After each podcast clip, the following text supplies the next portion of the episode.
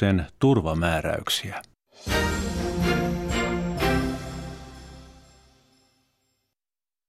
Yle Radio Suomi, ajan tasa.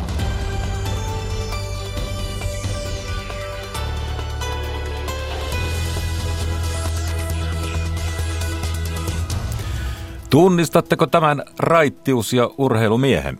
Kaikki Suomen järvet viinaksi muuttuisi, niin eikös meidän poika, et elellä kelpaisi. Hän oli totta kai suomalaisen liikunnan isä. Professori Lauri Pihkalan syntymästä tulee tänään kuluneeksi 130 vuotta. Miehen merkityksestä ja perinnöstä kohta lisää lähetyksessä. Puhumme myös lääkekorvauksista. Lääkkeiden omavastuun laskeminen lähtee näin vuodenvaihteessa jälleen alusta. Moni on niiden kanssa pulassa.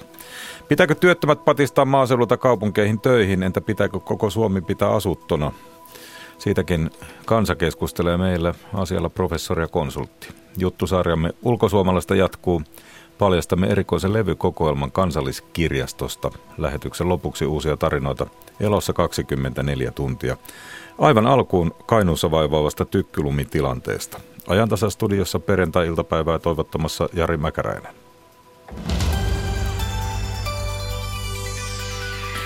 Niin kuin päivän mittaan on sääennusteista kuultu, tykkylumen ja sen aiheuttaman laajan sähköhäiriön riivaamalle Kainuun alueelle odotetaan lisää lumisateita. Tilanteen odotetaan pahenevan ihan lähitunteina. Apua on pyydetty jo puolustusvoimiltakin. Kaikkia Kainuun alueella asuvia pyydetään varautumaan pitkiin ja toistuviin sähkökatkoihin hankkimalla juomavettä, ruokaa sekä paristoja radioihin ja otsalampuihin. Nyt meillä on puhelimessa Kainuun pelastuslaitoksen pelastusjohtaja Anssi Parviainen. Hyvää iltapäivää sinne. Hyvää iltapäivää. Mitä pahaksi arvioit tilanteen siellä tällä hetkellä? No, tilanne on nyt aika pitkälle aika tavallinen, eli 1800 liittymä on tällä hetkellä pois Kainuussa pelistä, eli ollaan menty aina nämä päivät kutakuinkin silleen, että päivällä noin 2000 liittymän tasolla on ollut näitä vikoja ja yöksi ollaan saatu ne muutamaan sataan, mutta aina nyt tämä lumisade aamulla alkanut tai yöllä alkanut lumisade johtaa siihen, että näiden vikojen määrä kasvaa ja nythän on ennustettu, että tämä sade kestää pitkälle iltaan tai itse asiassa sunnuntaihin puoleen päivään, jolloin apua ei ole niin kuin luonnon puolesta meille luvassa. No, missä päin siellä on vaikein tilanne? No, tällä hetkellä vaikein tilanne on Sotkamon Kuhmon alueella, jotka ovat tähän mennessä olleet selvinneet vähän helpommalla. Eli tämä raskas 10 senttiä paksusti satanut lumi niin aiheuttaa tällä hetkellä Sotkamon Kuhmon alueella laajoja katkoja. Ja ainut kunta, joka tällä hetkellä ei ole häiriön piirissä, niin on Puolanka, jossa niitä katkoja kyllä sitten on ollut aikaisemmin hyvinkin paljon. Minkälaisia ihan käytännön ongelmia sitten kunnilla on siellä alueella ollut? No, tietenkin suuri ongelma, iso ongelma, johon pelastustoimikin reagoi ja otti tämän johtaakseen eilen, on se, että hätäpuheluja ei saada menemään läpi tukiasemista, eli ihminen ei voi tehdä hätäilmoitusta, jos hän tarvitsee kiireellistä apua. Ja toinen iso ongelma on se, että jos joudutaan sitten apua sinne viemään, niin viranomaisradioverkko Virven toimintavarmuus ei ole tällä hetkellä riittävällä tasolla. Tosiaan siellä teillä Kainuun pelastuslaitos on määritellyt alueen sähköjakelun tilanteen tämmöiseksi vaativaksi pelastustehtäväksi. Olette ottaneet siitä johtovastuun, niin mitä se käytännössä tarkoittaa? No, se tarkoittaa tietenkin sitä, että kaikki yhteiskunnan resurssit on meidän käytettävissä. Ja kun tämä sähkökatkohäiriöt alkoivat viikko sitten perjantaina ensin sähköjakeluyhtiön häiriöillä ja sitten lauantaina annamme siitä pelastustoimen ja hätäkeskuksen toimesta niin varatiedotteen, joka muuten vieläkin on voimassa, niin sen jälkeen sitten tätä hoidettiin pitkälle sekä eri viranomaiset yksinään ja omatoimisesti ja omien toimialojen kautta ja yleisjohtovastuudesta puuttuu, niin nyt sitten päädyttiin siihen, että jotta tämä apu saadaan koordinoitua tieto perille molemmin puolin, että saadaan tietoisilta kansalaisilta ja myöskin vietyä kansalaisille sitä tietoa viranomaisilta, niin otettiin johtovastuu pelastusviranomaiselle ja pyritään sillä varmistamaan, että ihmisten omaisuus, henki, turvallisuus ei ole siellä vaarannut. Ja ymmärsinkö oikein, että myös puolustusvoimilta on apua pyydetty? Kyllä. Puolustusvoimia on pyydetty osallistumaan pelastustoimintaan, eli heidän keskeinen rooli on olla yhdessä varmistamassa, että ihmiset soittaessa hätänumeroon ja viranomaiset siellä toimiessaan niin pystyvät siellä toimimaan niin, että nämä tukiasemat ovat käytössä. Tällä hetkellähän tilanne on se, että välillä ne ovat käytössä, välillä eivät ole, ja siellähän on toki akustoa ja muuta, mutta jos sähkökatkokset ovat pitkiä, niin akustojen kesto on noin 2 tuntia, ja sen jälkeen sieltä ei sitten välttämättä yhteyttä saada. No onko Anssi Parviainen näköpiirissä tarvetta lisäavulle? No on siinä mielessä lisäavulle, että kun me emme tietenkään tästä säästä tiedä ja tuo säätieto näyttää, että huominen olisi kaikkein vaativin päivä ja nyt sitten arvioimme sitä, kun sunnuntaina pakkanen kiristyy, että mitä sitten tulee tapahtumaan, että lisääkö se näiden sähkökatkojen määrää vai vähentääkö se sähkökatkojen määrää, että jos se vähentää ja saadaan sähköt taloihin, niin silloin tilanne paranee, mutta jos se lisää niitä, niin talot rupeavat kylmenemään ja silloin voidaan joutua jopa evakuointeihin. No jos ajattelisi semmoista niin kuin pahinta skenaariota, niin mikä se sitten on, mitä Kainuussa voi edessä olla? Evakua nyt kuulostaa jo aika pahalta. Se, että huomenna näihin aikoihin iltapäivällä niin on 5 000–6 000 taloutta niin sähköttä ja niitä ei kyetä korjaamaan sunnuntaihin siihen mennessä, kun pakkanen kiristyy. Ja se on se pahin skenaario ainakin, niin kuin mikä meillä nyt tällä hetkellä on voimassa. Ja nyt sitä selvitellään yhdessä sähköyhtiö, ilmatieteen laitoksen ja muiden asiantuntijoiden kanssa, että mikä tässä on todennäköisin lopputulos tai miten tämä ehkä tulee etenemään tämä meidän yhteinen ongelma. No se, mikä kuulostaa mukavalta tänne muualle, on se, että vaikka sinänsä sähköhäiriö, totta kai ikävä tapahtuma, ikävä seuralainen, se on myös kannustanut siellä Kainuussa asukkaita yhteisöllisyyteen. Joo, kyllä. Kainuussahan on tietysti totuttu siihen, että sähköt voivat katkeilla, koska täällä on aika paljon näitä ilmajohtoja, niin Kainuu on sillä lailla, kainuulaiset osaavat toimia kyllä tämmöisessä häiriötilanteessa, ja yleensä tuolla maaseudulla on tulisijoja, niitä osataan käyttää, ja tullaan kyllä sen kanssa toimeen, mutta kaikkein vaikeinta on tietysti niillä, jotka eivät ihan omatoimisesti pärjää, ja sitten siellä on myös maatiloja ja jotka tarvitsevat sähköä ja vettä ja muuta, niin ne on tässä tietysti niitä avainasioita. Ja tietysti ihminen kaipaa peseytymistä ja sähköakun lataamista matkapuhelimeen ja ihan tämmöisiä perusarjen tarpeita, mitä pitää kunnan kanssa sinne tuottaa. Ja näitähän kunnat sitten yhteistyössä pelastustoimen ja kaikkien järjestöjen, mitkä siellä toimivat, niin myöskin koko ajan tekevät. Kiitoksia tästä Kainuun pelastuslaitoksen pelastusjohtaja Anssi Parviainen. Kiitoksia ja hyvää viikonloppua sinne. Sinne myös kaikesta näistä vaikeuksista huolimatta. Joo, kiitos. Tämä on ajan tasa. Tänään tosiaan vietetään Lauri Tahko Pihkalan syntymäpäivää. Hänen muistoaan vaalitaan. Pihkalahan vaikutti suuresti niin kilpa- kuin kuntourheiluun. Näin hän sanoi vuonna 1975 Hölkästä. Nythän on suuri paradoksi ja vastakohtaisuus olemassa. Liikunta ymmärretään elämän perustarpeeksi ja sen ilmenemismuodoksi. Mutta meidän perustoiveemme on päästä niin vähällä liikunnalla kuin suinkin. Ilahduttavimpia piirteitä minusta on nykyisessä tilanteessa on tuo hölkkääminen. Mutta mä vaan pelkään, että jos ei tätä asiaa järjestetä kunnollisesti, niin se voi haihtua. Me näemme sen muodeista niin kovin helposti, miten muodit vaihtelevat ilman mitään järjellisistä syitä. Näin siis Tahko Pihkalan, niin kuin Lauri Pihkalan tapana kutsua, vuonna 1975. Tokihan hänen oppinsa elävät, mutta myös kehittyvät edelleen, ja voisi kai sanoa, että hänen henkensä innostaa niin huippu-urheilijoita kuin kuntoilijoita. Mikael Mikkonen jatkaa Tahko Pihkalan patsaan juuresta Olympiastadionilta. Paikalla on urheiluväkeä muistamassa Pihkalan 130-vuotissyntymäpäivää. Liikuntavaikuttaja Lauri Tahko Pihkalan syntymästä on tänään kulunut 130 vuotta. Pihkala muistetaan useiden lajien kehittäjänä, mainittakoon esimerkkinä Suomen kansallispeli pesäpallo. Olemme nyt Olympiastadionin liepeillä Tahko Pihkalan patsaalla. Haastateltavana meillä on liikuntaneuvos ja Tahko Pihkala-seuran puheenjohtaja Tuomo Jantunen. Kerrotko hän ensimmäiseksi, minkälainen mies Tahko Pihkala oli? No, Tahko oli hyvin idearikas innovaattori, joka päivä hän keksi jotakin uutta. Ja ne olivat hyvin käytännönläheisiä asioita, mitä hän toi esille. Ja hän oli sitten myöskin aina näihin liikuntajärjestöihin hyvin aktiivisesti yhteydessä. Puhelin saattoi soida illalla ja Ja sieltä sitten Tahko sanoi, että täällä Tahko ja haluaisin muistuttaa nyt toiminnanjohtajaa vähän tästä ja tästä asiasta. Mitä kaikkea Pihkala sai aikaan suomalaisen kuntoliikunnan saralla?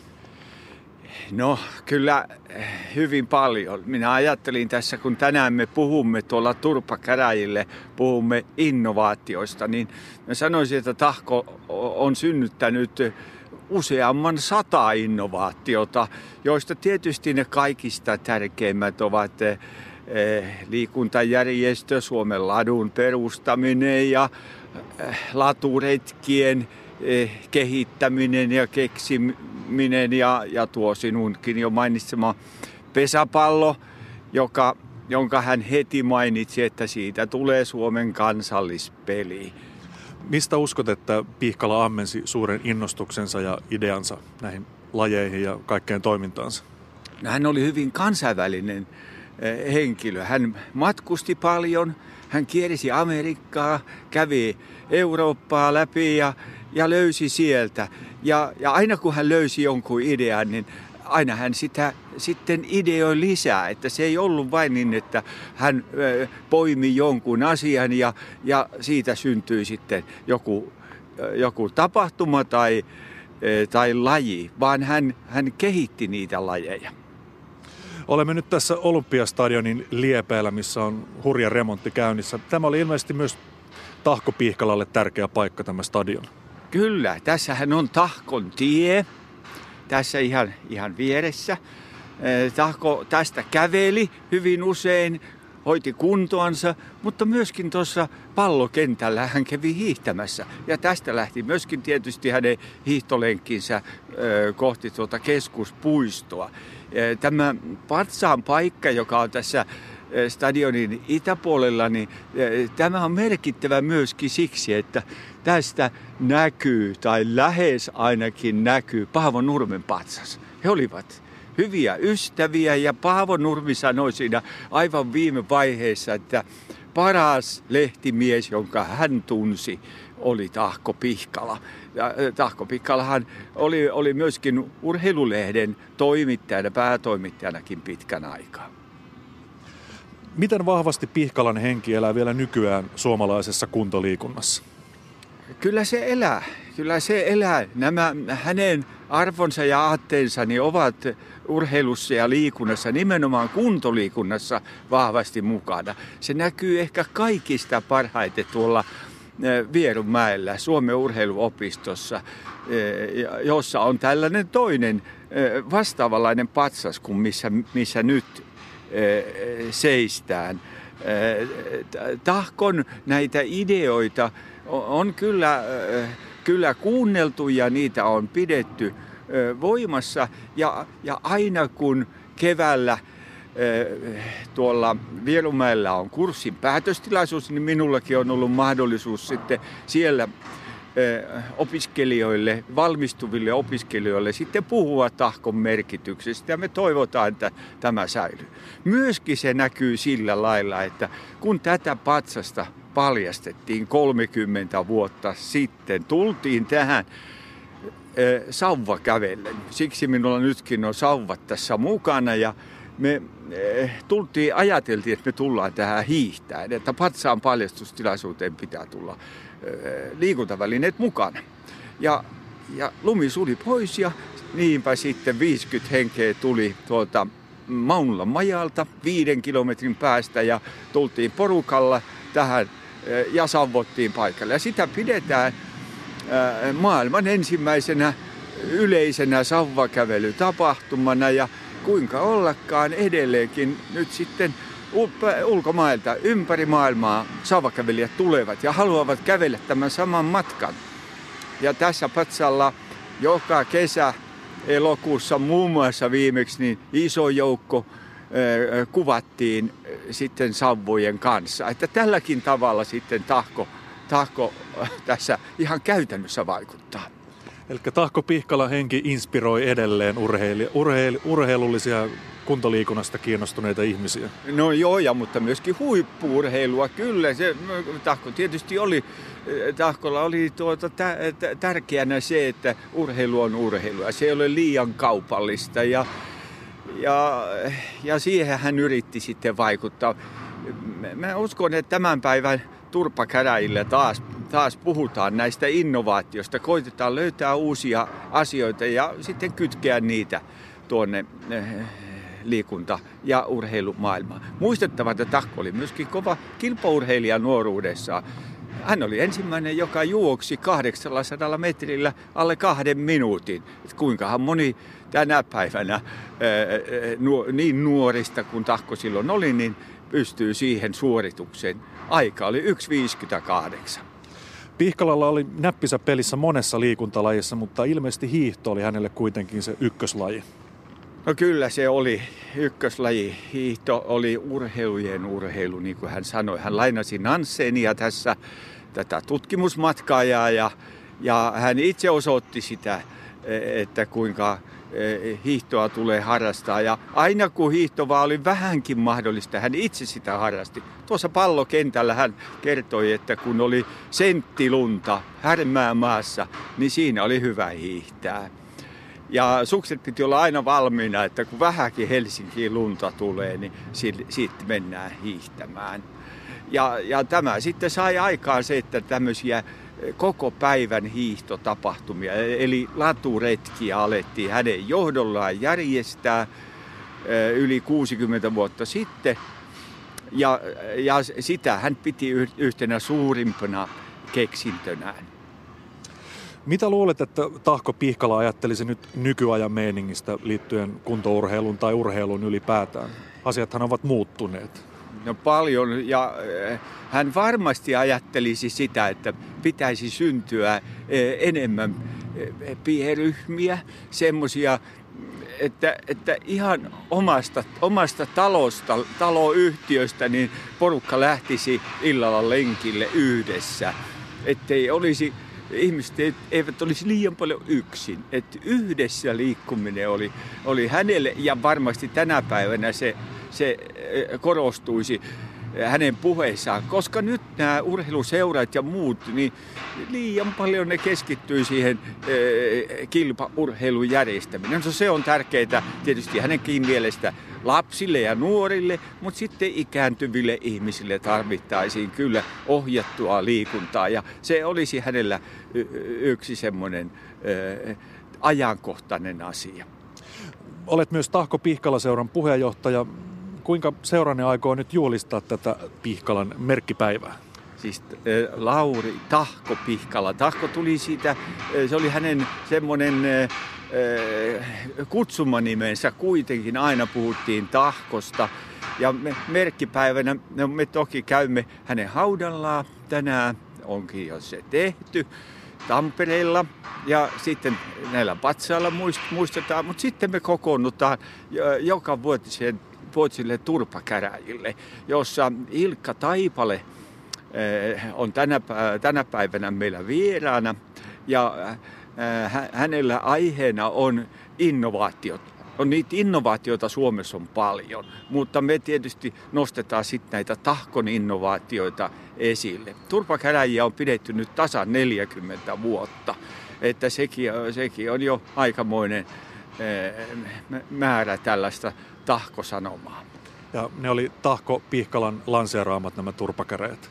Joo. Kun hän täytti 90, hän kutsui 50 ystäväänsä sitten, jolle hän ikään kuin testamenttasi sen, että mikä on tärkeää liikunnasta. Ja laittoi lajeja jopa järjestykseen. Silloin se yksi tärkeimmistä lajeista, ja taisi olla jopa tärkein, oli suunnistus. Ja siksi tämä patsaskin on suunnistajapatsas, jossa muuten Tahko, jos katsot sitä tarkemmin, se on hyvin nykyaikaisessa asennossa. Hän katsoo tablettia. Tietokonetta hän siinä tähyilee, vaikka Niina Sailo tuossa varmaan ajattelee, että se on karttalaukku, mutta kyllä se selvästi tabletti on.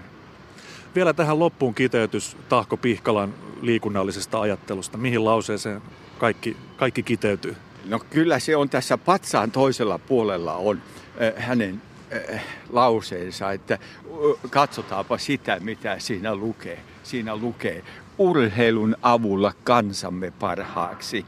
se oli niin kuin se hänen viestinsä Suomelle ja suomalaisille. Kiitoksia haastattelusta. Kiitos. Ja sitä viestiä kannattaa tänäkin päivänä kuunnella. Liikuntaneuvos Tuomo Jantunen oli Mikael Mikkosen jututettavana. Kuningatar Silvian kanssa mä sain viettää 16 tuntia, siis maalaustilanteessa. Me oltiin niin kuin läheisiä ystäviä, vaikka mä kyllä ymmärsin pitää sitä oikeata etäisyyttä, että mä en aloittanut itse mitään keskusteluja, vaan aina seurasin hänen aloitteitaan. Harva taiteilija on päässyt ikuistamaan ja tapaamaan Ruotsin kuningatarta tai vaikkapa Vatikaanin paavia. Kyllä mä tiedän, että en mä ole mikään maailmanmestari, mutta mä teen aina parhaani ja kyllä mä löydän sen ratkaisun. Yli 800 muotokuvaa maalannut vaasalaistaiteilija Fritzi Jakobsson on tämän vuoden ensimmäinen sunnuntaivieras. Sunnuntaivieras. Sunnuntaina kello 15. Yle. Radio Suomi. Moni on viime päivinä avautunut vaikkapa sosiaalisessa mediassa lääkkeiden oma vastuusta. Niiden laskeminenhan lähtee näin vuodenvaihteessa jälleen alusta. Lääkekatto on runsaat 600 € ja siihen lisätään 50 alkuomavastuu. Omavastuuden ylityttyä asiakas maksaa jokaista korvauskelpoista valmisteesta vain 2,5 €, mutta näiden omavastuuden painottuminen alkuvuoteen on kuitenkin monelle paljon lääkkeitä tarvitsevalle ja pienituloiselle vaikea paikka. Ajantasan kuulija kysyykin, miksei omavastuuta voisi jakaa kuukausittaiseksi niin, että Kela pidättäisi eläkkeestä vaikkapa 70–80 € kerrallaan. Me kysymme tätä sosiaali- ja terveysministeriöstä. Vastaajana on johtaja Liisa Siika-aho. No on sitä harkittu. Meillähän on tällä hetkellä selvitysmies Heikki Ruskoaho selvittämässä lääkekorvausten tulevaisuutta. Ja meillä siellä toimeksiannossa on myös niin kuin pienituloisten aseman mietintä. Mutta ensinnäkin tietysti eläkeläiset ei ole ainoa ryhmä, joka käyttää lääkkeitä. Että pienituloisia ja paljon lääkkeitä käyttäviä on muissakin väestöryhmissä. Että jos ajatellaan, että katon täyttymistä seurattaisiin kuukausittain, niin silloin katon täyttäjiä olisi paljon useampia ja silloin se katto pitäisi nostaa paljon korkeammalle, että samaa rahaa määrä riittäisi. Tämä ei ole niin kuin semmoinen oikein toimiva ratkaisu tähän, että sitä kuukausittain lähdettäisiin sitten seuraamaan, että jotakin muita ratkaisuja täytyy sitten miettiä. Mutta sitten on näitä, joita jo reseptistä näkee, että vuodeksi määrätty niin ja niin paljon ja edellisten vuosien kirjanpidosta, että se katto ylittyy. Että entäs näiden kohdalla? No tietysti niin kun, jos itse tietää, että katto ylittyy aina, niin sitten ehkä ihan helpoin tapa on itse yrittää laittaa niin kun koko sen muun vuoden ajan sitten hieman syrjään, että siitä alkuvuodesta selviää. Että Kelalla ei oikein ole sellaisia luototuksen mekanismeja tällä hetkellä ainakaan, että miten he sitten pidättäisi tai mihin he pidättäisi rahaa. Et kuitenkin ihmisten tilanteet on moninaisia, että voi tulla ulkomaille muuttoa ja voi tulla vaikka kuolema tai voi tulla paraneminen. Että se ennakointi on niin kuin aina vähän hankalaa näissä, että kenen kohdalla ennakoidaan ja mitä ennakoidaan. No tämä selvitysmies Ruskoaho, niin minkälainen tehtävä hänellä on, minkälainen toimeksianto, Mitä asioita halutaan tarkistaa? Kaiken kaikkiaan tätä lääkekorvausjärjestelmän nykytilaa, toimivuutta ja sen kehittämistä ajatellaan esimerkiksi sote-järjestelmän tuloa. Ja siellä nyt yhtenä kohtana sitten siinä hänen toimeksiannostaan on niin pienituloisten aseman huomioiminen lääkekorvausjärjestelmässä. Kuinka paljon suunnilleen on niitä, joilla se 600 tai 650 ylittyy? No mä löysin näitä niin kuin, lääkekustannusmenoja sillä lailla, että kun se koko potti lääkekorvauksissa on noin 1,4 miljardia, niin sitten nämä lisäkorvaukset on noin 150 miljoonaa. Joo. Eli nämä katon ylittäneiden korvaukset. Näin Liisa Siika-aho STM:stä. Lääkekaton ylittää siis noin 200 000 suomalaista vuodessa. Suuri osa heistä on diabeetikkoja. Toisaalta noin viidennes jättää ainakin joskus lääkkeitä ostamatta tai muita hoitoja käyttämättä kustannusten vuoksi. Toimittajana edellä oli Katariina Lahtonen. Tämä on ajan tasa. Tässä ajan tasassa kuullaan vielä Elossa 24 tuntia sarjasta, eli kuulemme uusia tositarinoita sairaalamaailmasta. Sitten käymme entisen Helsingin yliopiston kirjaston, nykyisen Kansalliskirjaston maanalaisessa luolassa, josta löytyy todella kattava pala kotimaisen musiikin historiaa. Ulkosuomalaissarjamme jatkuu. Tällä kertaa tapaamme Turkin Ankarassa asuvan suomalaisen, mutta ennen näitä kysymme, pitääkö työttömät patistaa maaseudulta kaupunkeihin töihin. Tai yhtä hyvin voisi kysyä, pitääkö koko Suomi pitää asuttuna vai kenties tukea kaupunkiseutujen kasvua maaseudun kustannuksella. Näistä tunteita herättävistä aluepolitiikan peruskysymyksistä keskustelevat Helsingin yliopiston kaupunkimaantieteen professori Mari Vaattovaara ja aluekehittämisen konsulttitoimisto MDI:n kehitysjohtaja Janne Antikainen. Olli Seuri haastattelee. Miksi alueelliseen kehitykseen liittyvät kysymykset ovat usein provosoivia ja mielipiteitä jopa polarisoivia? Mari Vaattovaara. No kyllä ihmisille koti ja kotiseutu on hyvin tärkeitä asioita ja kaikki sellaiset kehittämistoimenpiteet, jotka tulee uhkaamaan tätä niin kuin semmoista arkista lähintä elämää, niin ne helposti projisoidaan uhkaksi. Janne Antikainen. Alueidentiteetti on erittäin vahva ihmisillä ja kokemukset siitä, että onko siirryttävä pakosta tai tuleeko joku ulkopuolinen voima, joka siirtää, niin kyllähän se herättää tunteita ja aluepolitiikka on aina ollut voimakkaasti tunteita herättävä asia. Kun tilanne on tällainen, niin onko teidän mielestänne Suomella tai Suomessa hallituksella jaettua aluepolitiikan visiota? Kyllä mun mielestä se on yksi suurimpia ongelmia, että meillä ei ole selkeää näkemystä siitä, että mitä Suomessa on tapahtunut, mikä on valtion rooli, mikä on yksityisten toimijoiden, yritysten rooli ja mitä on tapahtumassa. Että siitä on keskusteltu aivan liian vähän, jolloin mikä tahansa ehdotus näyttää politisoituvan aluepolitiikan osaksi. Mun mielestä 10 vuoteen ei visiota Suomessa ole ollut aluekehittämisestä. Mitä siitä seuraa, että ei ole visiota? Siinä ei sitten tiedetä, että mihin suuntaan halutaan mennä ja tämä johtaa semmoiseen haahuiluun. Ja lisäksi ihan semmoinen peruskysymys siitä, että mitä valtio ylipäätänsä voi tehdä ja mitä paikalliset toimijat voi tehdä, niin tällaisestakin me käydään keskustelua kohtuuttomiin rakennemalleista, joka on myös kansainvälisestä näkökulmasta aika erikoista. Usein keskustellaan ihan muista asioista, kun keskustellaan kansakunnan tulevaisuudesta. Kyllä me nyt tässäkin rakenteista puhutaan. Yksi seuraus voi olla myös keskustelu aktiivimallista, jota täällä Ykkösaamussa käytiin keskiviikkona. Kuunnellaan nyt, miten kokoomuksen kansanedustaja Juhana Vartiainen puolusti hallituksen työllisyyspolitiikkaa.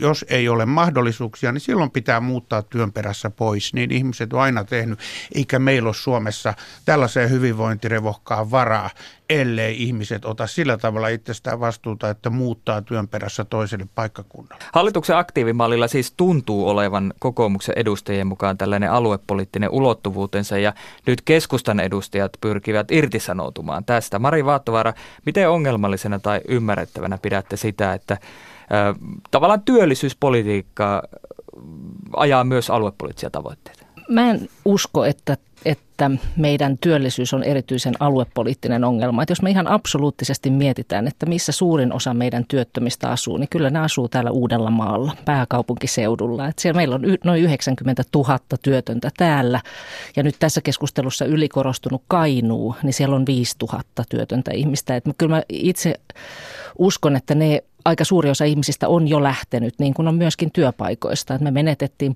500 000 työpaikkaa lamassa ja meillähän ei vieläkään ole niin monta työpaikkaa tullut takaisin. Alueellinen liikkuvuus on asia, jota Suomessa pitäisi parantaa. Siis se, että yhä paremmin työvoima liikkuisi. Ja tässä on myöskin toinen puoli. Maaseudulla tapahtuu tällä hetkellä hyviä asioita ja työvoimapula jarruttaa myöskin maaseutumaisten alueiden kehitystä. Ja siinä mielessä on sitä mieltä, että tämä alueellisen liikkuvuuden kysymykset on hyvä tuoda esiin, että siellä ei ole sitten sellaista pullonkaulaa, joka rajoittaa meidän kasvua kaiken kaikkiaan Suomessa. Kaupungistuminen on käynnissä. Meillä on työpaikkojen määrää, kun katsoo, niin meillä on itse asiassa 3 kaupunkiseutua, jotka kasvaa vahvasti ja muualla pitkälti, varsinkin monilla syrjäisemmillä alueilla, niin työpaikkojen määrä on vähentynyt sieltä 90-luvun alusta asti. Että kyllä tällaiset realiteetit täytyy myös ottaa huomioon silloin, kun sitä keskustelua käydään, että mitä on jo tapahtunut ja mitä on mahdollista tehdä ja kenen toimesta. Se, mikä tässä harmittaa on se, että erilaiset alueet ei pääse esiin. Siis se, että me tarvitaan Suomessa todella menestyvää, vahvaa, houkuttelevaa metropolia. Pääkaupunkiseutu, se toimii kansainvälisen houkuttelevuuden magneettina. Meillä on isoja kaupunkiseutuja, meillä on maakuntavetureita, meillä on tämä C21-joukko. Sen jälkeen meillä on seutukaupungit T50-joukko, eli nämä maakuntien kakkos- ja kolmoskaupungit, jotka on todella tärkeässä roolissa sitten pieninä aluekeskuksina omissa maakunnissaan. Ja sitten meillä on ihan syrjäistä maaseutua, harvan asuttua maaseutua. Me tarvitaan eriytettyä politiikkaa erilaisille alueille. Ja siinä mielessä tällainen polarisoiva kysymyksen asettelu voi olla vaarallinen, että se valitsee siitä, että tässä on ne voittajat, tässä on ne häviäjät. Se kysymys ei ole siitä, vaan kysymys on siitä, että jokaisella on vähän erilaisia vahvuuksia, joita on houkuteltava esiin. Kyllähän tässä aluekehitystä tehdään hallituksessa myös maakuntauudistuksella, siihen liittyvällä sote-uudistuksella, niin miten hyvin tämä huomioi, kun te ehkä haluatte puhua jostain uudesta aluepolitiikasta, niin miten maakuntauudistus huomioi eri alueiden erilaiset todellisuudet?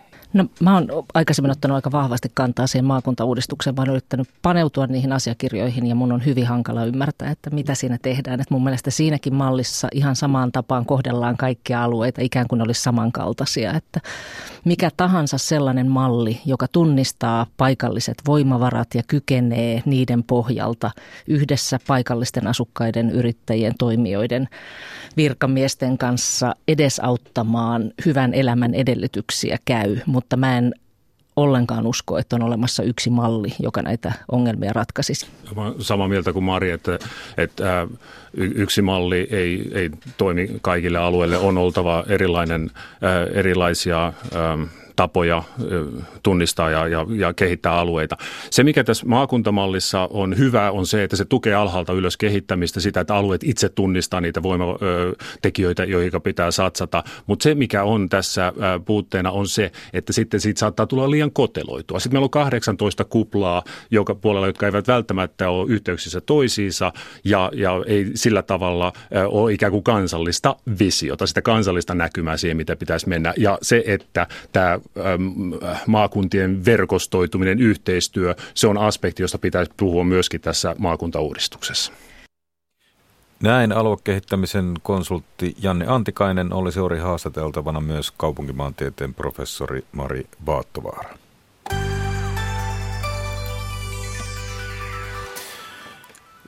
Sitten otetaan tähän kohtaan liikennetiedote.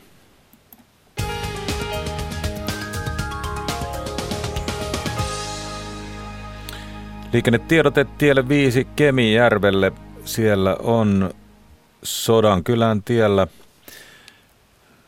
tapahtunut onnettomuus. Paikkaa raivataan. Tie on tällä hetkellä suljettu liikenteeltä. Eli tämä tulee Sodankylän tielle Kemijärvelle. Tielle 5. Siellä raivataan onnettomuuspaikkaa.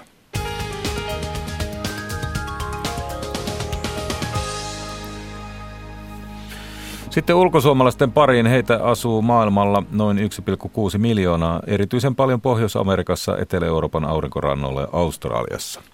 Eri puolille maapalloa päätyneiden suomalaisten elämästä kertoo nyt Turkin Ankarassa asuva opettaja Kaisa Pudas. Hän suuntasi 5-henkisen perheensä kanssa 18 vuotta sitten Oulusta ensin Taimaahan. Koko perhe lähti, meillä oli 3 tuommoista alle kouluikäistä, tai jos jostakin saisi paremmin töitä. Ja saitte sitten... Mä en saanut heti, mutta mä sain myöskin sieltä. Mun mies sai töitä ulkomaankomennuspaikan silloiselta Imatran voimalta. Ja se tuntui silloin hyvältä päätökseltä ja se tuntuu edelleen hyvältä päätökseltä. Niin, te olette olleet nyt sitten 18 vuotta, noin 18 vuotta ulkomailla ja valtaosin Taimaassa. Joo. Ja nyt sitten pari viime vuotta Turkissa. Koetko, että olet maailmankansalainen tai että... Ei, kyllä mä koen itseni hyvin vahvasti suomalaiseksi ja mä oon Ankarassa asuessa, me perustettiin sinne suomikoulu ja sitten on perustanut Bangkokin perustin suomalaisen seuran ja Ankaran perustin Ankaran suomalaiset, että tunnen... kovasti, vahvasti vetoa tämmöiseen suomalaiseen sosiaaliseen turistelun välillä suomalaisten kanssa. Niin, koska monihan ajattelee, että no, ettei nyt halua olla sitten muihin suomalaisiin yhteydessä, kun on jossain muualla kuin Suomessa, mutta sinä Ajattelet päinvastoin? Mä ajattelen päinvastoin, koska kuitenkin nuo maat, missä me ollaan asuttu, molemmat maat, on semmoisia niin kuin kollektiivikulttuurimaita. Ne on hyvin ystävällisiä, hyvin avosydämisiä molemmissa maissa, mutta hyvin tiukasti pitävät kiinni siitä, että kuka kuuluu heidän sukunsa ja perheeseensä. Se on ilmeisesti ollut jonkinlainen pettymys myöskin, että niihin kulttuureihin ei ole päässyt syvemmälle. Tavallaan kyllä, ja varsinkin sen takia, että kun itse pisti niin hirveästi niin kuin tavallaan eforttia siihen, että opiskeli kielen, kulttuurin ja opiskeli tavat ja kaikkia. Kuitenkin oli semmoinen, että on tosi kiva, että tiedät näitä, mutta sähän oot ulkomaalainen. Niillähän on omat kirjaimet ja kaikki semmoinen. Se oli iso työ kuitenkin. Et ensimmäisen kerran muistan, kun mä kävin, mun piti saada pankkiautomaatilta rahaa. Ja se on pelkkää haita ja tai kirjaimilla. Se oli ihan eka kuukausina. Eihän mulla aavistustakaan, mitä siinä luki. Mä pysäytin kadulta vaan yhden ihmisen, että anybody speak English here. Ja sitten mulla oli semmoinen pieni vihko aina mukana ja kynä, johon mä kirjoittelin aina, että miltä se kuulostaa, jos joku sanoo jotain. Ja sitten mä kirjoitin tähän vihkoon, että toinen vasemmalta paina siitä ensin, sitten kolmas oikealta, niin saat 1000 baattia. Eli se ei ollut edes vapaaehtoista se kielen opiskelu, vaan ihan pakollista. Se oli pakko. No miten sitten Turkissa? No Ankarassa ei puhuta kanssa oikeastaan englantia juuri yhtään missään. Et kaikki menee turkiksi. Ja sä olet opiskellut nyt senkin kielellä? Joo. Ja se oli aivan sama, oli siellä, että vihko ja kynä ja sitten mä katsoin sanakirjasta, kun mä lähdin, että tänään haluaisin. Ja siellä vielä ostetaan kauhean monessa kaupassa tiskin takaa. Niin piti aina, että nyt lammasta 200 grammaa, miten tämä meni turkiksi. Kyllä ne ymmärsi aina. Turkissa on aika moni asia muuttunut, eli presidentti on keskittänyt valtaa entistä enemmän itselleen ja julkisen sektorin väkeä on irtisanottu kymmeniä tuhansia. Tyytymättömyys on kasvanut, väkivalta lisääntynyt. Kuinka hankalaa siellä sitten on olla? Kun mun mies allekirjoitti työsopimuksen sinne, niin siinä vaiheessa näytti vielä, että Turkki on menossa niin kuin demokratian tietä eteenpäin pikkuhiljaa. Ja heti kun hän allekirjoitti sen, niin seuraavana viikonloppuna räjähti Ankarassa pommi. Ja siitäpä ei ole menty niin kuin syöksykierteellä välillä alaspäin tätä. Turkkilaiset itsekin sanoo sitä, että heillä on ahdistava olo, huono olo. Ja mä tunnen monta, jotka on siirtäneet tai siirtämässä rahoja pois sieltä. Nämä on koulutettuja kaikki, jotka mä tunnen, koulutettua väestöä. Niin, sinä olet, Kaisa Pudas, kasvatustieteen tohtori ja teet nyt koulutuskonsultointia. Joo. Mitä se tarkoittaa käytännössä? Suurin osa näistä, mitä mä oon tehnyt, niin on yksityisiin kouluihin. Yrittää päästä enemmän tämmöiseen, että tuotaisiin vähän lähemmäksi konkretiaa kaikki, että kun niillä on paljon semmoista, että opettaja luennoi estradilta. Niin semmoinen hyvä oppilas, joka uskoo ja muistaa, mitä opettaja on sanonut. Ja nyt ne on alkanut miettimään se erillä, että jospa voisi ajatellakin sillä tavalla, että semmoinen, joka ymmärtää, niin onkin se hyvä. Niin, että suomalaisella koulumenestyksellä, niin sillä on nyt sitten aikamoinen vetovoima. On, joo. On. Ja että sinäkin pystyt nyt sitä kautta niin ulkomailla tekemään vaikka kuinka paljon töitä, jos haluat. Pystyn tekemään, mutta nämä on kaikki maksuttomia, että rahahan mä en näistä saa koskaan. Ai. Jotenkin ajattelu on semmoinen, että kun sinä tulet rikkaasta länsimaasta, niin sinähän tulet tänne niin kuin auttamaan. Joka on ihan ok mulle sillä, että mieluummin mä sen teen, kun on tekemättä kuitenkin, koska mä jollakin tavalla uskon ja haluan, että ehkä niille jotain jäisi siitä kuitenkin. Jos ajattelet suomalaisena, minkälaista kohtelua olet saanut Aasiassa, niin minkälaisessa kurssissa suomalaisuus on siellä? Yleensä kun sanot on Suomesta, niin jos jotain tietää Suomesta, se on aina positiivinen asia. Kerran poliisi pysäytti, kerran meillä oli auton rengas puhjennut ja kun hän katsoi sitten meidän passimme ja huomasi, että on Suomessa, niin peukku pystyyn ja super Finlandia. Ja Kaisa Pudas, siis siellä Turkissa myydään kuulemma Suomen passeja. Joo, sain kuulla, että Istanbulissa voi myydä Suomen passin kuulemma ja siitä saa 5 000 euroa, että se on oikein hyvässä kurssissa. Ja mikä oli yllätys sitten, kun lakipykälistä tarkasti, että se ei välttämättä, passin myyminen ei ole edes rikos. Jos te Suomeen muutatte miehesi kanssa, niin mitä jäät kaipaamaan? Yksi, missä mä tykkäsin Thaimaassa ihan hirveästi, on se, että siellä ollaan hirveän kärsivällisiä. Siellä odotetaan. Ehkä se on se elämäntyyli muutenkin, että niillä on semmoinen kuuluisa sanonta, että pellolla on riisiä ja joissa on kalaa. Miksi vaivautua? Turkki taas tuntuu aika äkkipikaiselta. Turkkilaiset itse sanoo se, että niin, me ollaan kuumaverisiä ja tämähän on vain retoriikkaa. Mutta esimerkiksi on nyt kuunnellut presidentin puheita, miten hän on hänen naamansa punastuu ja sitten hän sanoo, että te olette terroristia kaikki. Mä luulen, että jos meillä presidentti huutaisi tällä tavalla, niin mä luulen, että hänen vaimonsa sanoista lähtääkö tutkituttaan pää, että nyt on jotain vialla. Niin heidän mielessä se on niin kuin, että no ei se tarvitse niin tosissaan ottaa. Näin yksi ulkosuomalainen opettaja Kaisa Pudas. Hänet tapasi Marja Alakokko.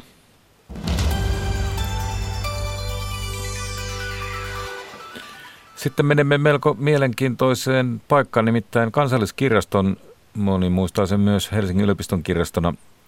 Siellä on maanalainen luola, josta löytyy kattava pala kotimaisen musiikin historiaa.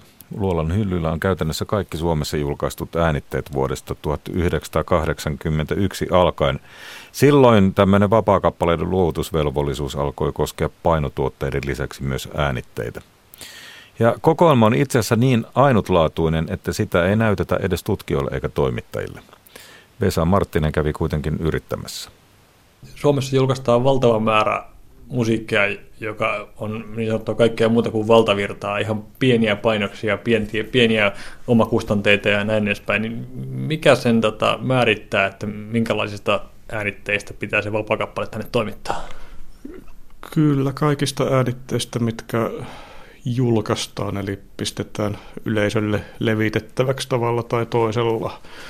Tietysti jos ihan omaan käyttöön jonkun levyn tekee, niin eipä siitä tarvitse vapaakappaletta lähettää, mutta jos nyt vaikka muutaman 10 kappalettakin monistuttaa jossakin firmassa ja sitä sitten vaikka radioille lähettää tai keikoillansa myy, niin kyllä vapaakappale kuuluu aina tänne Kansalliskirjastoon lähettää. Minkä takia tämmöinen vapaakappalekirjasto on olemassa, eli kenen käyttöön ne kappaleet täällä oikein on tarkoitettu? Mikä se iso ajatus taustalla on?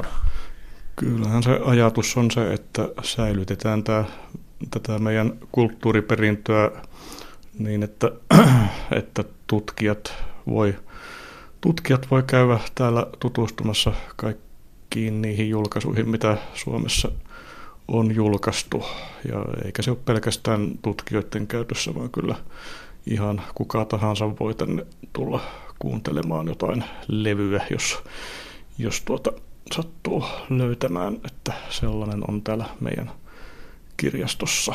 Sun työhön kuuluu myös se jäljittäminen, että jos syystä tai toisesta ei ole joku pieni bändi levyä tänne toimittanut, niin sitten sinun tarvii tarttua toimeen. Minkälaista salapoliisityötä sä oot oikein tehdä tässä asiassa?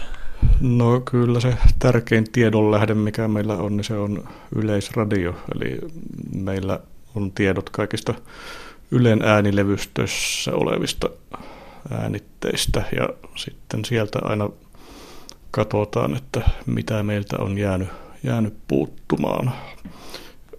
Ja no jonkun verran käydään sitten läpi noita pienempien levyyhtiöiden nettisivuja ja Discogs on useasti sellainen tiedonlähde. Nyt vähän polttelee jo päästä katsomaan sitä luolaa. Mennäänkö vilkaisemaan? Sitä ei valitettavasti pääse vilkaisemaan. Okay. On tullut sellainen esimieheltä käsky, että sitä sinne ei ulkopuolisia päästetä. Eli onko se niinkin sitten, että jos tänne haluaa levyä tulla kuuntelemaan, niin sitten henkilökunta hakee sen levyn sieltä luolasta aina kuunneltavaksi? Kyllä joo, tämä huone, missä nyt ollaan, niin täällä on nämä kuuntelulaitteet. Se yleensä tapahtuu sillä tavalla, että sitten toi Antti Riikonen digitoi sen levyn ja tekee siitä CD-kopion, joka sitten annetaan asiakkaan käyttöön. Sillä lailla se alkuperäinen levy, sitä tarvii käyttää vain sen kerran, kun se kopioidaan, ja sitten sen jälkeen se on hyvässä turvassa tuolla, että ei kulu käytössä. Eli ajatuksena on nimenomaan se, että alkuperäiskappale pysyisi mahdollisimman koskemattomana. Joo, näin on. Entäs se kansilehti, pääsekö sitä hypistelemään? Siitäkin tehdään kopio, eli sitä kopioa voi sitten hypistellä, mutta ei sitä alkuperäistä.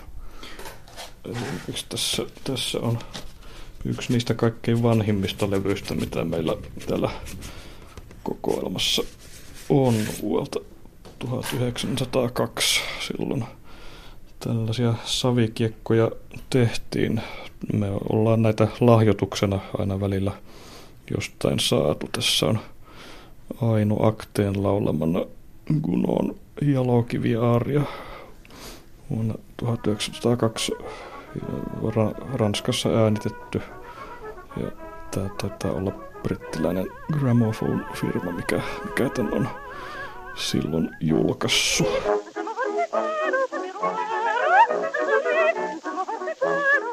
Mahtavaa.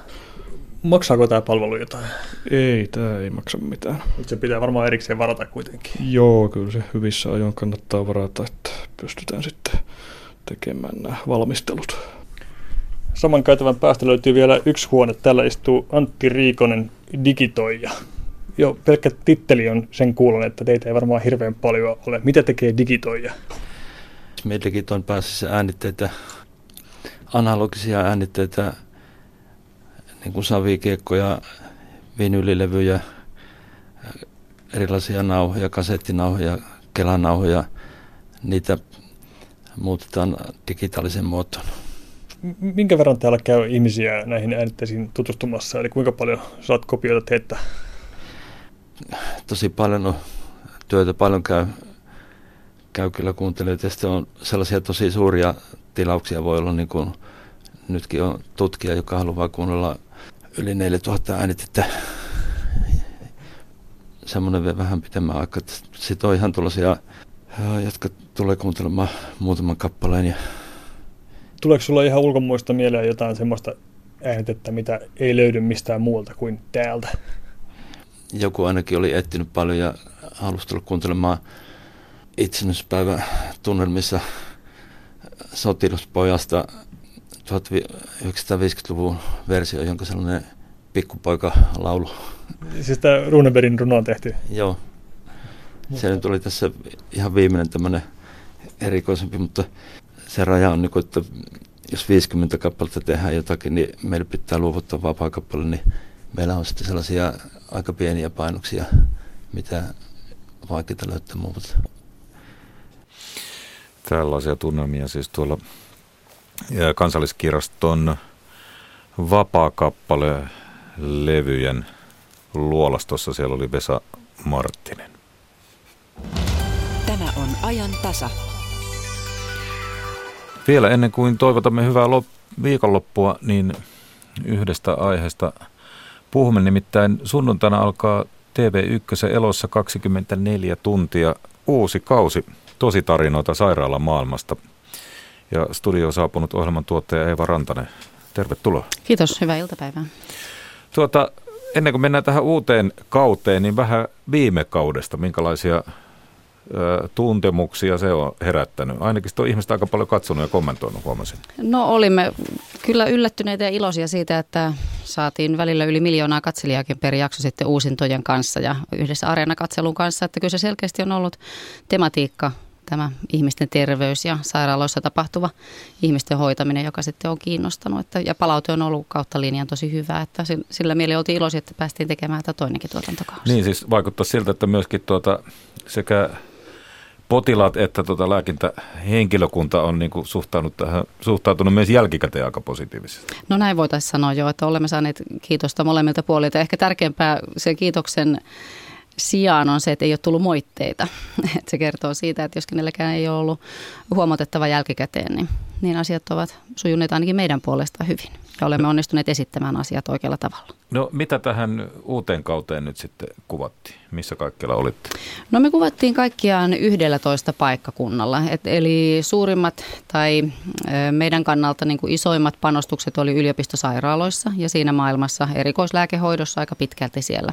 Eli Helsinki, Turku, Tampere, Kuopio ja Oulu. Tämän lisäksi käytiin sitten pienemmillä paikkakunnilla, mutta myös niin kuin sairaaloiden ulkopuolisessa maailmassa. Ollaan oltu ambulanssiyksiköissä Helsingissä ja Hämeenlinnassa. Olemme käyneet Savonlinnassa siellä paikallisessa sairaalassa, Ivalossa terveyskeskuksessa ja sitten tietysti myös sairaalan ihan täysin kokonaan ulkopuolista maailmaa tai tämmöisen suoranaisen hoitotoiminnan ulkopuolista maailmaa, kuten ihmisten kotona. Milloin tätä kuvattiin? No ohjelman erikoisuus onkin siinä, että se on tällainen suuri tapahtuma. Se tapahtuu se kuvaus yhtenä päivänä. Se on yksi tavallinen keskiviikko suomalaisissa sairaaloissa ja terveydenhuollon parissa ja se oli 20.9. nyt tänä vuonna. Anteeksi, joo, päättyneenä vuonna. Niin, huomasin, että ei ihan itse pystynyt omaa sairaalakäyntiä siihen niin kuin suunnittelee, että nyt en päässyt sitten mukaan tuohon ohjelmaan sillä tavalla. Kuunnellaan tähän pieni ääninäyte. Mulla on tehtävä. Minä olen iloinen siitä, kun minä voin olla omaishoitaja. Pertillä on tämä Down-syndrooma ja epilepsia. Minä olen joskus laskenut 6-7 eri vammaa. Tuossa kertoi tarinansa aikuisen poikansa omaishoitajana oleva mies, ja siitä tulee tietysti mieleen se, että kuinka helppo oli saada ihmisiä tähän mukaan? No mun kokemus on kyllä se, että täytyy sanoa hämmästyttävän helppo. Aihemaailmahan on tietysti vakava sillä mielellä, että usein ollaan sellaisten niin kuin suuren hädän tai suuren ongelman, sairauden äärellä, joka on myös hirvittävän henkilökohtaista. Ja vaikka etukäteen puhutaan läpi kuvattavien kanssa, että mitä tapahtuu, niin ikinä me emme voi etukäteen päättää, että mitä puheen tasolla esimerkiksi tapahtuu tai tunteen tasolla. Että sitten me vaan seuraamme, että tässäkin vaan seurataan sitä niin kuin täysin dokumentaarisesti, antaa tapahtua se, mikä tapahtuu. Ja pysy pois tieltä, ettei häiritse hoitotoimenpiteitä. Nimenomaan. No se on yksi tärkeimmistä kriteereistä. Että sillä lailla oli hämmästyttävä kyllä, kuten sanoin, niin helppo saada ihmisiä mukaan. Toki meillä on niin kuin ennakkosuunnittelu aika paljon. Me käymme hyvin tarkkaan sen läpi, että mitä me toivomme ja kuulemme sitten ihmisiltä sekä hoitavalta henkilökunnalta että potilailta, että mikä on heidän toiveensa, että miten asiat käsitetään. Vaatiko tämä jotain erityisiä lupia tämmöisen tekemiseen? No se vaatii luvat kaikilta. Ihan joka ainoalta ihmiseltä, joka kuvissa näkyy, niin on lupa. No tuliko muuten tämmöisiä, voisiko sanoa, eettisiä kysymyksiä mieleen, että esimerkiksi meikäläinen ei ihan pysty kaikkiin näitä katsomaan läpi, koska jotkut kuvat on silleen aika, joo, niin kuin voi pysäyttää. Me emme kaikki kestä niin kuin tollaisia. Ymmärrän. Ja sillä mielin siis, että vaikka olemme kuvanneet, saattaa olla, että on seurattu vaikka 8 tuntia jotain leikkausta, niin ohjelmassaan siitä näkyy aika vähän. Et sinänsä, kun tämä ei ole sellainen medikaaliohjelma tai 24 Elossa 24h-ohjelma, niin emme ole kiinnostuneita siitä leikkaushaavasta sinänsä, vaan lähinnä siitä, että mitä niille ihmisille kuuluu, mitä heille tapahtuu, sekä hoitavan henkilökunnan puolelta että näille potilaille. No oliko jotain semmoista, mitä ei sitten kuvattu tai vältitte? No helpompi tehdä tätä jälkikäteissensuuria kuin ennakkosensuuria. No sitä varten on leikkaaja. Nimenomaan. Siksipä siitä satojen tuntien materiaalista on tehty vain 7,5 tunnin jakso. Ja sitten totta kai pitää saada myös aikaiseksi draamaa. No täytyy sanoa, että se syntyy kyllä ihan itsekseen, koska on kysymys sairaudesta ja ihmisten niin kuin sen kohtaamisesta, sen hoitamisen ja sen toivon äärellä olemisesta, niin se kyllä syntyy sieltä ihan itsekseenkin. Kuunnellaan toinen esimerkki. Mä olin silloin 21. Mä ajoin pakettiautoa tuossa lentokentällä. Nasta duuni, mutta siitä alkoi jalkaa särkeä. Terve! Pitkän selvittelyn tuloksena sain tietää, että mulla on synoviaalisarkkooma, eli kansankielellä syöpä polvihermojen ympärillä. Noniin. Lähdetään kävelemään sitten tuohon salin puolelle. Siinä oli yksi nuori mies, joka oli menettänyt jalkansa. Onko tämmöisiä ikään kuin päähenkilöitä tuon 24H-sarja? On. Meillä on tavallaan jokaisessa jaksossa seurataan käytännössä niin kuin yhtä päähenkilöä ja hänen koko päiväänsä sen niin kuin sairauden tai terveydenhoidon yhteydessä. Ja tietysti niin kuin joka jaksossa nähdään 6-7 erilaista tarinaa, osa on pidempiä ja osa on lyhyempiä. Meillä on pääasiassa joka jaksossa yksi potilastarina päätarinana. Ja sitten on myös näitä meidän niin kuin 3 tällaista hoitavan henkilökunnan jäsentä, jotka olivat mukana ensimmäisellä tuotantokaudella, ovat nyt mukana myös tällä toisella. No sitten pitää oikeastaan kysyä sitäkin, Eeva, että miten vaikutti tekijöihin? Onko käsitys meidän terveydenhoidosta muuttunut? No tavallaan on, ja täytyy sanoa, että pelkästään positiiviseen suuntaan.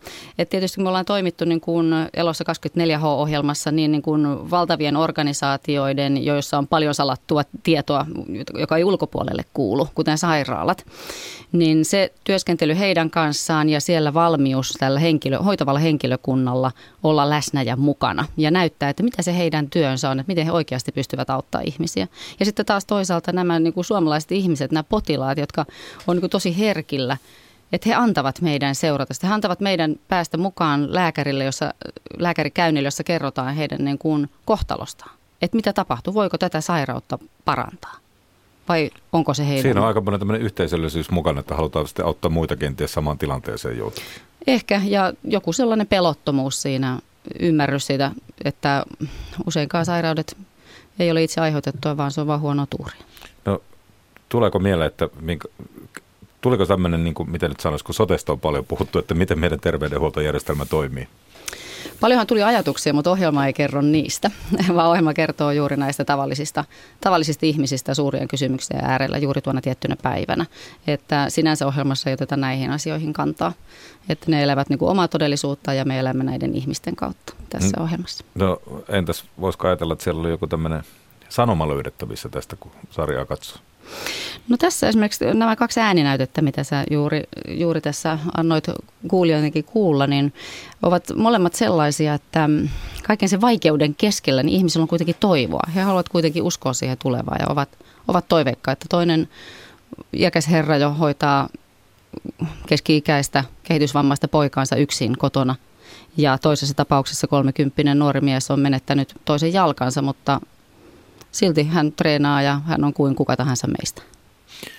Joo, ja siis täytyy sanoa, että kun itsekin joskus kun on käynyt ehkä kenties vähän vakavammallakin asialla tuolla sairaalassa, niin on se aika tärkeää, että sitä toivoa on ja siksihän sinne mennään, että tällekin voidaan jotain tehdä. Niin, että jossain on joku, joka voi sinua auttaa. Ja nyt sitä voi seurata siis sunnuntaina alkaa uusi kausi. TV1 Elossa 24h ja niin kuin nykyään kaikki muukin, mitä meillä on, niin se on tietysti myös täällä Yle Areenassa. Onneksi, jos ei satu silloin ole TV ääressä. Ja tämähän on siitä erikoinen ohjelma, että tulee joka päivä viikon aikana tuohon kello 20 aikaan TV1. Kiitoksia Eeva Rantanen tuottaja. Kiitos. Ja kohta puoliin pääsemme siis seuraamaan. Sen verran maanantaista, että silloin ollaan jo presidentinvaalitunnelmissa, nimittäin ajantasan suorallinen kysyy, mitä ajattelet lähestyvistä presidentin vaaleista. Ikään kuin tämmöinen loppukimara vaaleihin saa lähtölaukauksensa siis täällä ajantasassa. Voit kertoa omia ajatuksiasi presidentinvaalikampanjasta. Vieläkö siellä joku ottaa loppukirin? Nyt näyttäisi galluppien perusteella ainakin numerot melko selviltä. Tämä siis maanantaina kello 10.02 alkaen. Nyt Jari Mäkäräinen toivottaa hyvää viikonloppua. Tuoreita Yle Uutisia.